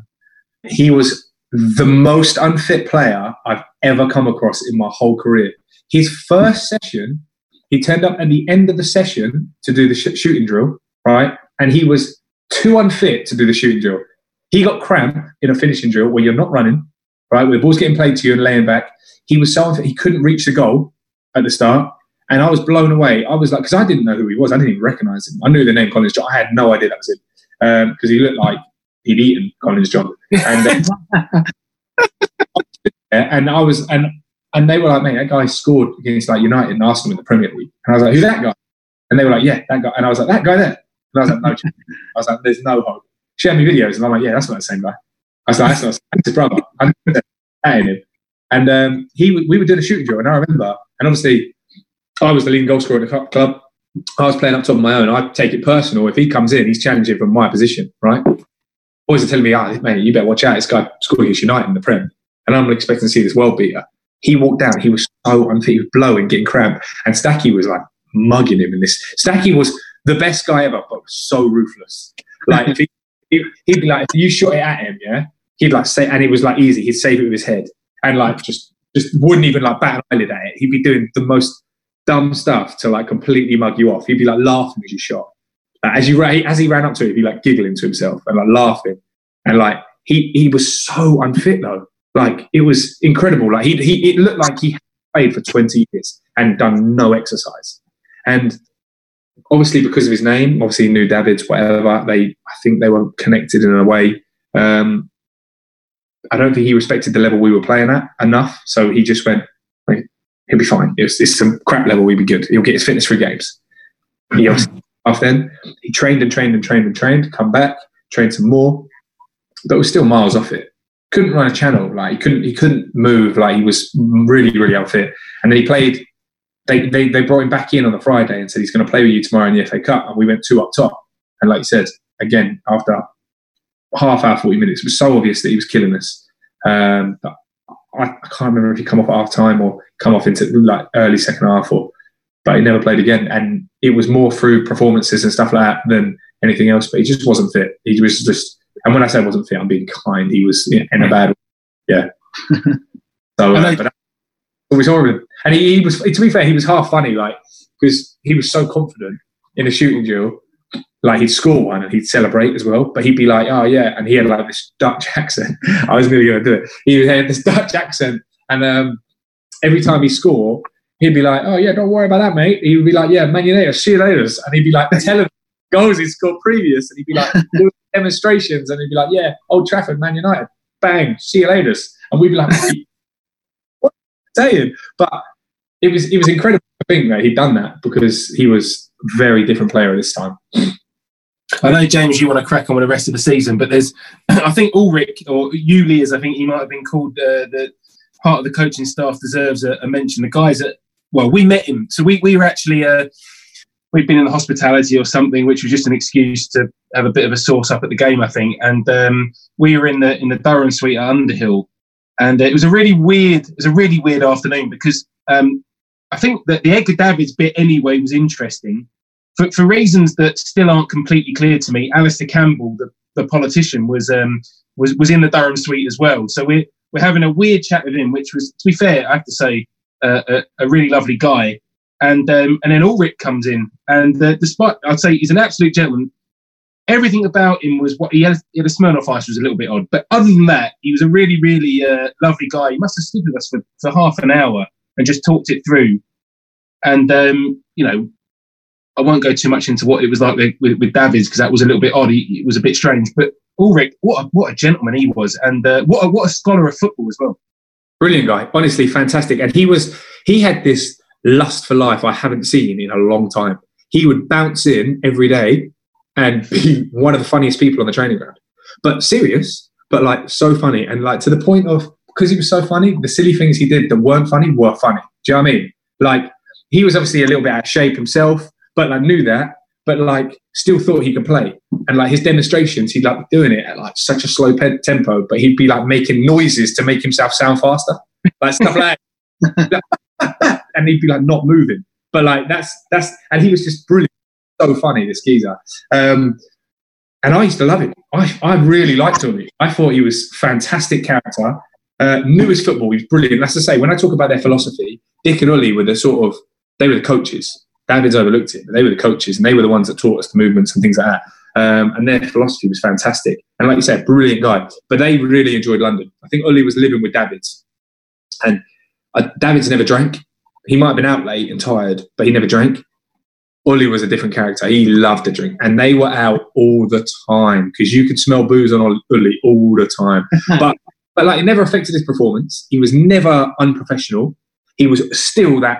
He, he could have had no sleep. And he thinking about, and he was still so professional, and it was still such a good training session. It was still so professional, and like I say, we did a video analysis, and he'd be on it, and and and absolutely at it, and smiling and laughing. But you just knew he'd been out.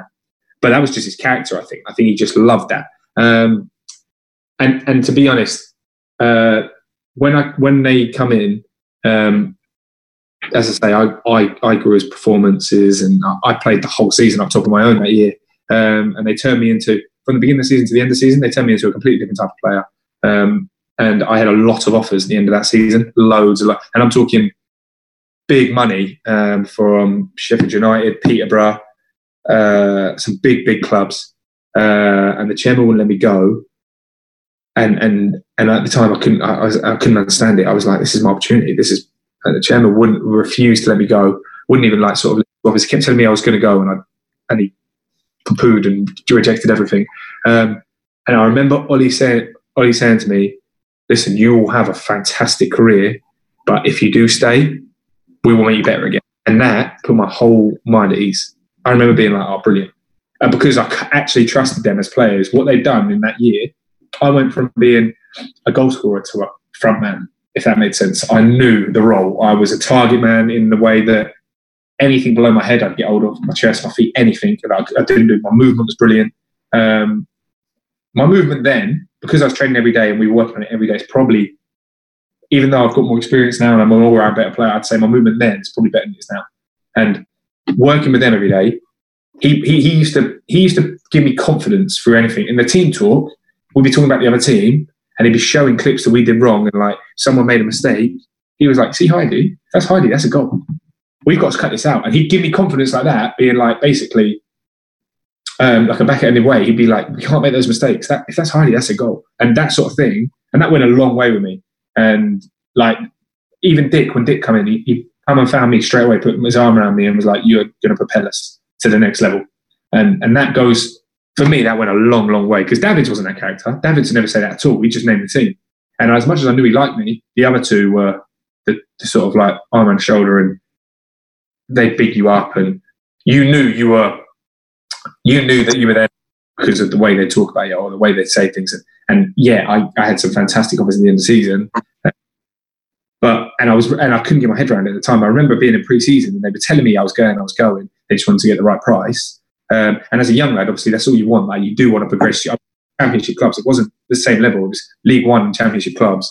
Um, and then to find out you're not going, like I probably would have gone the other way, but them two saying, listen, you'll go. At some stage you will be gone. You, we will get you better, we will get you stronger. And I remember the first game of the season being like, is my head right for this? We won the game three nil and I scored two. First ever goal scorer at Underhill. I was buzzing like, that's right, yeah, the Hive. Um, and, and I kicked right on. And it was because of them, because of their attitude, because they were fun, happy guys and because of the way they trained us. And it was so professionally run um, in certain aspects. And on the training ground, it was professionally run. But yeah, brilliant. It, it was a weird season, that one, because it felt like it was almost sort of two or three seasons rolled into one. because you had the squad changing so much and Edgar Davids coming in and everything else. Like the squad at the end of the season was a million miles away from where it was at the start. I mean, I've, I've just looked at the numbers and we used almost fifty players that year. But obviously with, with Edgar Davids coming in, the results turned quite quickly. And, you know, we got ourselves into a position where, you know, we, we took it to the last day of the season. Um, was it weird? Was it a weird feeling? Because from our perspective, it felt like we had a new player every week on the pitch playing for us. Did it feel quite odd from your perspective, having an extra player, extra players coming into the training ground every week? Was it weird to get used to? Mental, and to be honest, so frustrating. You can imagine how hard you have to work when there's fifty players to hold your place down for a full season. And you and when you play up top on your own, it's probably the most pressurised position, along with goalkeeper, but it's probably the most pressurised position because you don't score for two or three games. You're He's bringing in new players all the time. We had fifty, like you say. And to last that whole season was the making of me. Because, as I say, I'm fighting for my place, not weekly, not monthly. I'm fighting for it every single day. He's got tens of twenties of trialists in, in your position. And it was infuriating. But like I say, I got through it and I've done all right. Strange season, like as I say, I actually remember that. That was the best group of lads we had. We had some brilliant characters in the change room. We were all in together. And Stacky, in a way, kept us together in the fact that whenever any, because he, Davids would regularly piss people off and people would be fuming at him. I remember he sent Yids in once because Yids, he asked for the ball off Yids. Yids beat someone and then gave it him, and Davids got the ball nicked off him in training. They ran down the other end and scored, and he blamed Yids to the point of him going, "See, mate, you should give me the ball when I demand it. I know better than you." And Yids was like, "You lost the ball and they scored." And he was like, "Get in," and he made him train with the kids for a week. And it was, and it was nothing. Yids did nothing. It was Davids, and, and things like that um, was his way of like getting himself out of jail. So it wasn't my fault; it was yours. But that united the lads. Stacky would get everyone in the changing room and go, "Yids, come off, mate! Like it's us versus." Do you know what I mean? It's us. It's all about us. Don't worry about them. Shut the door. And that made us like a massive unit. That made us a proper team. And we would be like, I remember, so again, we do this regularly. We get in. If anyone had been pissed off, if anyone had lose a tackle, because it would, you'd have you'd have full-on blaring rows. He'd do it to me. He'd like, if I missed a shot, he'd be like, "You've got to score that." And I was like, "Yeah, well, no, I didn't try." And he would like infuriate you because he was telling you stuff you wouldn't, but it was like, it was more than a normal man would. He would get under your skin. And I don't know if he was doing it on purpose. He might have been a bit of genius by his, on his behalf. But he turned the whole team. It was kind of like, we weren't against the team we was playing. We was united, but we was against him in a good way. Like, we respected him, we listened to what he said, but it was us versus him in the fact that he, one week he was going to have his problem with someone, and don't let it, don't let it bother us. And that made us a fantastic team unit. Um, so we, I remember before we played, before the last ever game at Underhill, before Wickham, we it was such a big game, we had to win. And Stacky got us all in, shut the door. We all had us, well, there's about four or five of us in the change room at the time that had our say. Um, he started it, and he was like, "Anyone else want to say it?" And it was like, and I left that change room that day thinking, "Mate, we are all in together, no matter what." And it's the first time as a striker I've gone and said, like, I would do anything to win this game, like anything. I'm talking if I didn't play, yeah, and I was like dragged off after five minutes or whatever, as long as we win, I'll be so happy. And usually you want to win, of course you want to win, but you want to be a part of the win. This, like the whole sort of United, you want to be a part of it, you want to have played a part, you want to have done something. But with this, it was, Oh, we were so all in it together. Like, I was that desperate to win, in that that to keep us up. It was, yeah, it was like a real different sort of, you know, uh, like United, United feeling. And I think that sort of that does sort of bring us, unfortunately, towards the end of that season, and you, you can't really escape it. I think you, you've got to mention it. And I, from the from the fan side of things, there are lots of different emotions around uh, leaving Underhill. Um, Lots of strong emotions, I think, for lots of people. And I think there was a feeling that, as from a club's point of view, it's one thing going down. We've done that before. We survive it. There's one thing moving grounds. We've seen other clubs do that. They survive it. The combination of those two things uh, certainly felt like a scary prospect as we came towards the end of that season from, from, from the stands. When you're a player in that situation, um, and that particular squad, I guess, is that something that you have in your mind, or, or is it important that you don't because you've got to concentrate on just playing your football? Yeah, I think I think the chat we had before was all about staying up. Like, it was a massive day for Underhill. We wanted to give it a send-off, of course, but it would have been a send-off just a win because the situation we were in, it was more important than anything to stay up. So we couldn't let the occasion get get ahead of us. Um, and it meant more, it sounds silly, but we understood the history. We understood, as players playing in England all our careers, we understood what it meant. Um, and this is this is like a massive thing for us. So we, again, when we were in that change room, it was all us. And I remember thinking, we can't, we just can't lose. No matter what happens, we can't lose. And we all had our say, as I say. And um, it was more about staying up than it was Underhill um, going. But the second you got there on that day, the the second you could feel the energy. It was something different. There was something in the air. There was something so strange. And I know it was because he had things on from eight a.m., nine a.m. or whatever. Um, but trying to keep focused, I had this, I had, since I walked through, I was like buzzing. I was ready to go. I was desperate. I didn't want to warm up. I just wanted to go. Um, and I remember actually having a really good game that day and missing two or three opportunities where I could have put it to bed. So obviously it was against Wickham. They were a good side. Their keeper had a stormer as well. Their keeper was unbelievable yeah. that day, wasn't he? He was he was bloody brilliant that day, and he made four or five stops against me. And at the time, I was like, mate, this guy stopped everything I've thrown at him. And he did. He had a really, really good game. Um, but little Lukey at the time, and Lukey, by the way, was a hell of a character. He was a young boy at the time, but what character in the changing room.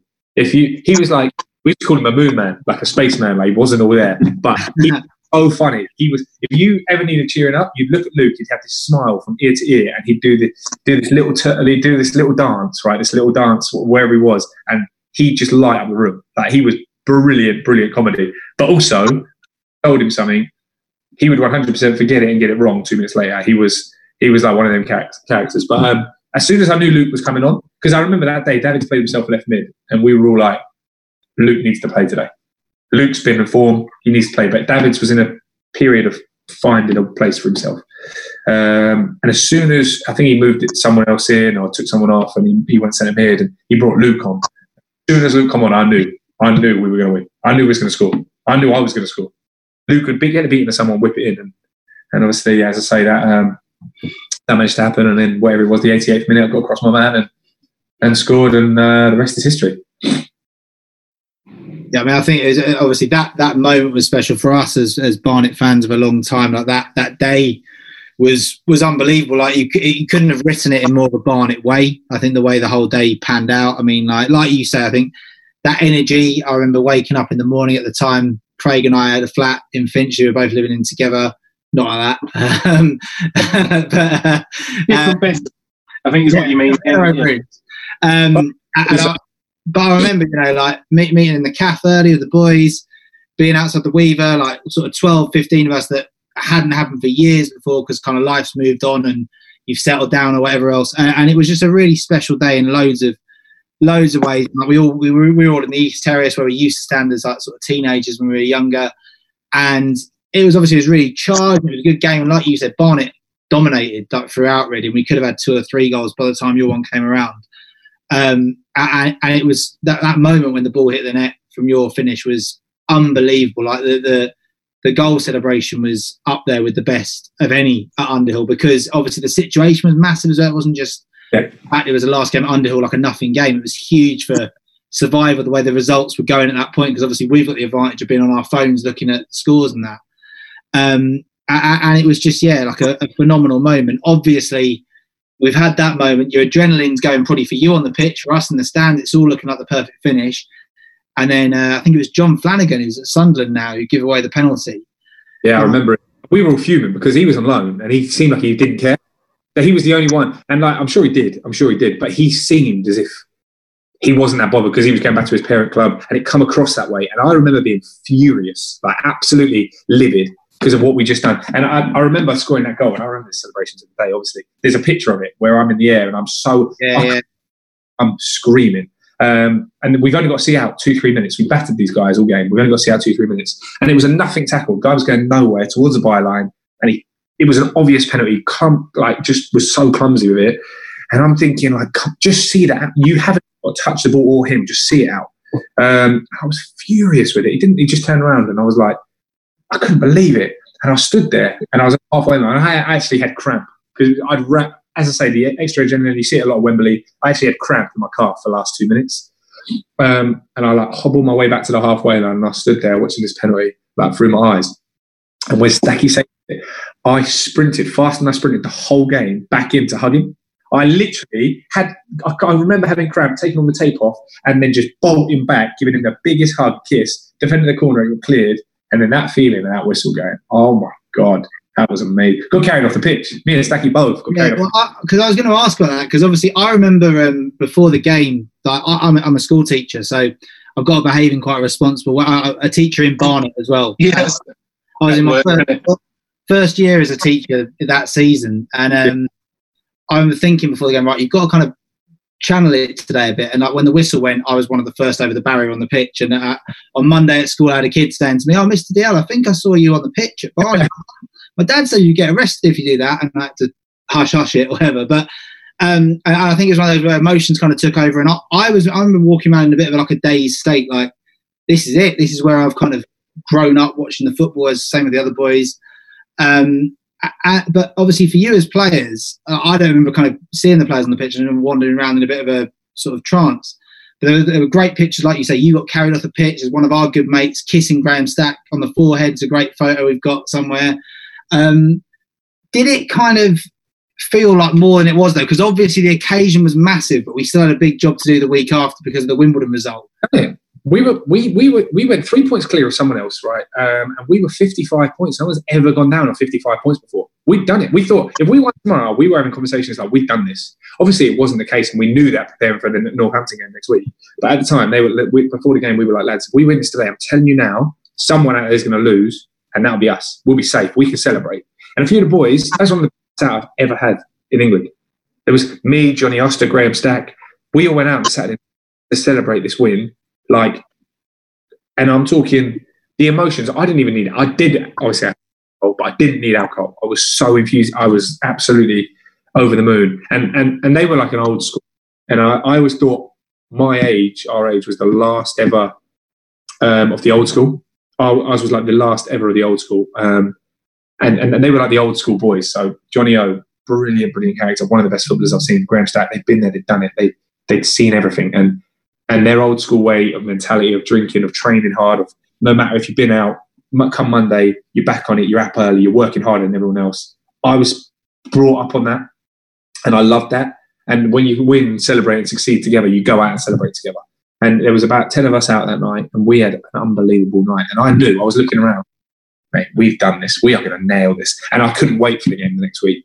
Obviously, um, it didn't end up the way we wanted it to, but the energy around the place. I've, I walked into the bar afterwards, and as I walked in, the whole, I, the whole room clapped, and I like, my, I got a lump in my throat. I felt emotional. And I, my, this club hadn't just given me my league debut. I'd spent the best year of my career there. I'd, I'd grown as a player. I'd met lifelong friends. I had experiences and stories I could tell for the rest of my life. And it felt like we'd achieved what we set out to achieve. I know it wasn't what we wanted at the beginning of the season, but it set out being twelve games adrift. We were so far gone and dead and buried. And we felt like that day, seeing off Underhill was our moment. And we'd achieved everything we wanted to from January onwards. Um, every day working so hard and being together. And like I say, it was, it was a surreal feeling, but one of the best feelings ever. I, I walking in and seeing my family, giving them all a hug and being like, don't get much better than this. Um, like, unfortunately, the week uh, come crashing back down the week later.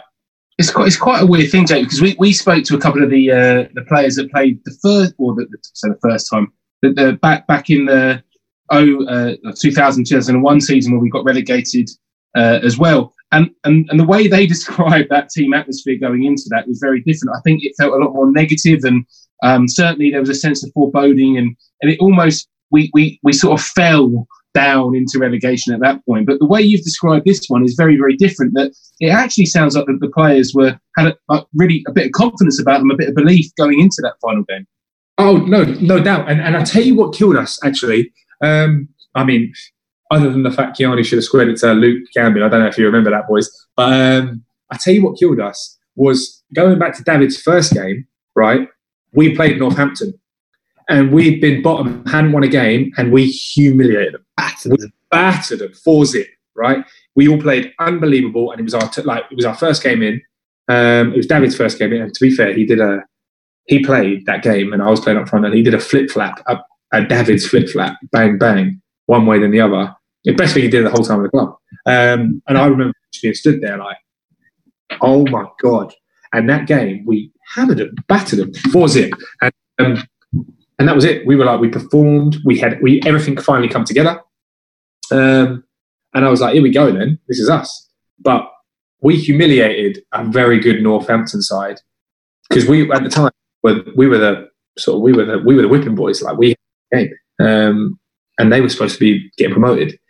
And everyone was going, yeah, but it was fine because they're already in the playoffs. They'll rest a couple, whatever, whatever. It means nothing to them. But we knew their manager hated it, and he publicly said, "No, no, no, we need, we we owe these boys one. They beat us four nil, and they hadn't won a game.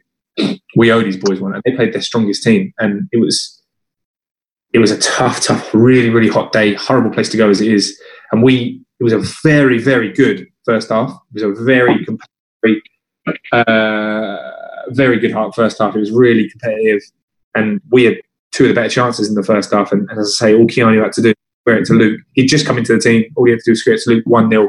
Completely different game. Completely different story. Um, and at half-time, I think it was nil nil or one nil or nil nil. And, but the other results were going our way. And we just had to keep it like that.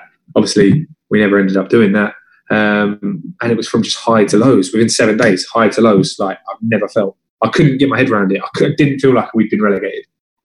I was walking out there and I was like, it, I couldn't get my head around it. It was the last game. I couldn't get my head around that was it, and I couldn't get my head around that we'd gone down with goal difference after everything we'd been through.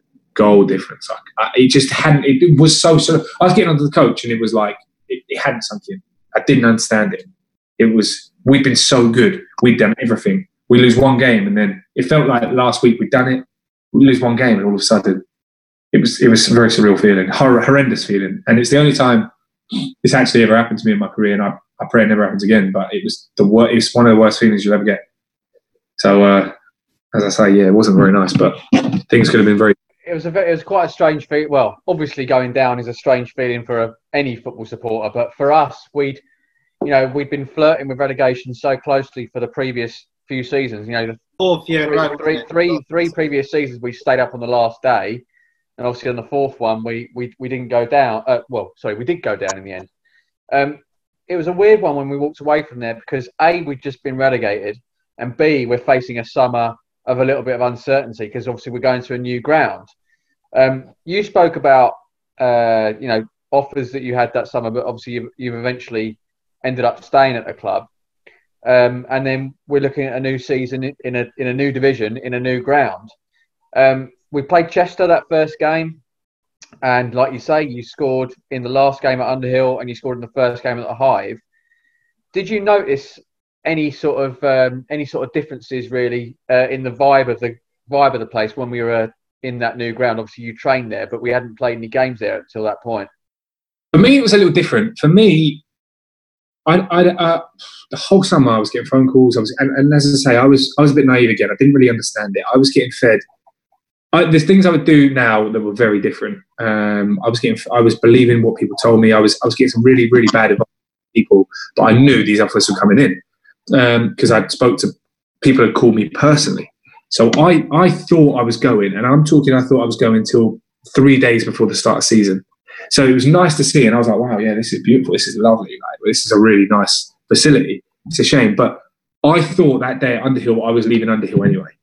You know, so. Like, as much as it was, I was so happy to be a part of it, I didn't see myself going to the Hive. Um, just, as I say, because League One Championship offers were coming in, they were good offers, and I was desperate to show what I was capable of doing.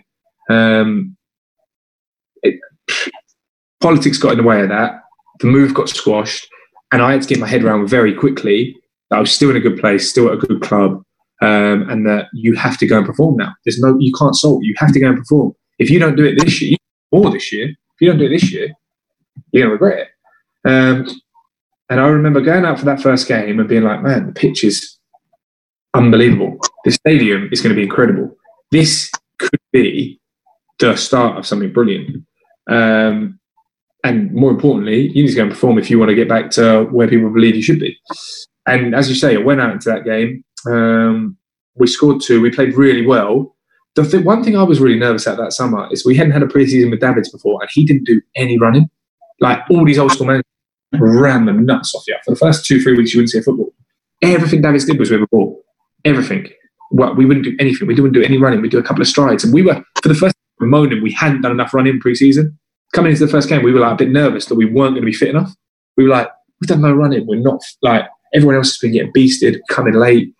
We do everything with the ball, blah, blah, blah. We were the fittest team in that league by a mile. And what we had done is play more preseason games than anyone else. The first preseason game, usually they bed you in with a half hour, forty-five minutes. He went straight in and played people ninety minutes from the first preseason game. And it was a completely different thing. It was a completely different philosophy. Everything was with the ball, but we were super fit. Uh, even myself, who missed the first month and a half, I come into the game and I just felt sharper than everyone. Like, everyone else was sharper than I. I couldn't work out why. Um, so anyway, yeah, scored two goals. I really enjoyed the goals as well. One of them was one of my favourite goals to this day. Uh, we got put through one on one, and the keeper come out and I just dinged him, and it was lovely. Like, I really enjoyed it, and I was like, do you know what? I'm going to have a good year here. And and it was kind of gone. All the talk, all the speculation uh, was gone until January. So um, and it was really good. Uh, as I say, I had new things to look forward to. A couple of weeks later, I was picked for the England team with Fairclough. Uh, there was another new experience. It's brilliant. We had a great team there. Um, many of who have gone on to play in the Championship and stuff. Um, but yeah, it was just a, it felt like a completely new era, and it almost felt like a new club anyway. Yeah, I mean, it's it's interesting you say that, Jake, because like, we'll be totally honest with you, obviously, that, and I think you can tell from our conversation, we've, we're big Barnet fans. We've, you know, all the games we talked about, we were, at least some of us were all there, home, away, whatever. Yeah. That summer was was big for us. Like, I think Craig and I both didn't attend the game in the first season at the Hive, um, through the feeling of kind of that that something, it, the identity had gone for us a little bit. And, and I think all three of us, even now, we don't go very often. We're not, We're all still as though we're Barnet fans. That's why we're doing this. We're looking back on great times. Um, and I remember that first season especially, we were kind of watching it with a curiosity from afar, because you kind of felt like, well, that's gone. But I know, like, B T Sport had a lot of the conference games, what you want to call it, National League that season. So that there was access to it. Um, but, you know, for us, there was that kind of disconnect. And, and it's interesting to speak to you as someone who's in the game in, in, in the later era, some of the players we've spoken to recently. For you as a player, and please be totally honest, forget what I've just said as my supporter views. For you as a player, was the move to the Hive like a good thing in terms of, obviously, the pitch is better, the, the facilities are better? Like, is is it better being a Barnet player at the Hive, or did you feel a bit of, of disappointment to leave Underhill? So there's two things about this. I'm not just saying this because of what you lads have said, but what Underhill had is, as a Barnet player, it had one of the best atmospheres. It had a it had a magic feeling. Those those evening games at Underhill, not so much Saturdays, those Tuesday night games had an atmosphere you couldn't describe. There was something else there. It was magic. It was our sport. We knew everyone hated coming there. Everyone couldn't stand it. When you went down the hill in the second half, you come out and you felt three inches bigger, right? And it was it was it was our place. It was weird. The Hive wasn't like that. The Hive was a little bit hollow. It was a little bit empty. You didn't have the same atmosphere. You couldn't hear the crowd the same. But it was a beautiful facility. So attracting players in London, they would turn up every day to a fancy training ground. That helped. The training ground does help, because you're there more often than not. You're working. It makes you want to stay an hour afterwards and do finishing. It makes you want to stay uh, an hour after. When there's a gym on site, it makes you go and do more because it's there. So that helps. It helps attract players because they like turning up and feeling that they're on a good facility, that they're proper athletes. Um, But the stadium itself, on the day, the atmosphere was different. The atmosphere wasn't the same. It didn't have the same intensity. It didn't have the same. But what I always saw it was, was it had brilliant potential to extend and progress. And I thought that Barnet would go and go and go because of that stadium. Obviously, it hasn't worked out that way. But I thought they would progress. They would attract new people. There'd be investments. And they would become a sustainable League One club, two League One club. Uh, and playing for things with an increased attendance of two, three, four, five thousand. That's how I saw the club, and I saw it as a, I saw it as why the chairman did it. I get it. I think, well, he's actually a very smart businessman, and I know it's pretty public knowledge that he rents that out and earns very well off of it as well. Um, but he, what he did at the time, I thought was trying to grow the football club, and by not moving stadiums, you see even the top level clubs do it. By not moving stadiums. Um, You'll struggle to to progress and grow, and but you do lose the character, you do lose the diehards, you do lose the bit. So I, you see it at Arsenal, exactly. Emirates, people refuse to go to Arsenal now, and I understand why, because that was their home, that was them, and and I'd probably feel the exact same as a supporter. Um, but the all I would suggest is, as a player, it's your job. You have to be professional. It's like turning up to a new off. Like you have to go. You have to go no matter what. Um, it was really nice training facility, uh, but if you ask me where I'd rather play on a Tuesday, next Tuesday night for a game against your rivals, the Hive or Underhill, Underhill all day. But if you ask me where I'd rather train and where I see the p- club progressing long term, you need to be in the Hive to do so. That's that's the issue you got to to attract new players, to attract people in London that you you wouldn't attract at, at Underhill. So it's a really really tough one, but. It, yeah. it, tough, what, tough one is tough one is exactly right. I think the way you've described it is quite a conundrum, which I don't think many of us have worked out yet. The answer is just a lot better ten years ago. Let's go back. Jake, look, we, we, we've done a few of these, and we, we tend to ask the same question towards the end, um, and uh, I, which is is do you look at back back at the club in a fond way? And when I spoke to someone about it recently, they said. Um, well, everyone's going to say yes, so it's a bit of a, a soft question. But when you look back at your time at Barnet, um, what are your immediate thoughts and feelings about it? I would say, and I'm again, this is honest to God. If you asked any one of my family members of Uber, hindsight's a magic thing, and I didn't realise what I had when I was at Barnet. I, it's, it's literally the club closest to my heart. What I will say is where I'm at right now. Woking, I have absolutely loved, and it's been the closest thing to it. Barnet and Woking, by far, out of all the clubs I play for, I play for bigger clubs. But what I'd say is that the two clubs closest to my heart and always will be Barnet and Woking. And I say that because I achieved the most, I've had the best times there, and it comes down to lots of things. At Barnet, I've become a better player. I love my time there. The, the, the experiences and stories I've got, I haven't even really gone into them, um, will, will never be forgotten. Um, and I uh, and, and the lads, the changing room we had was special and unique, and I don't think I'll ever be in a changing room like that again.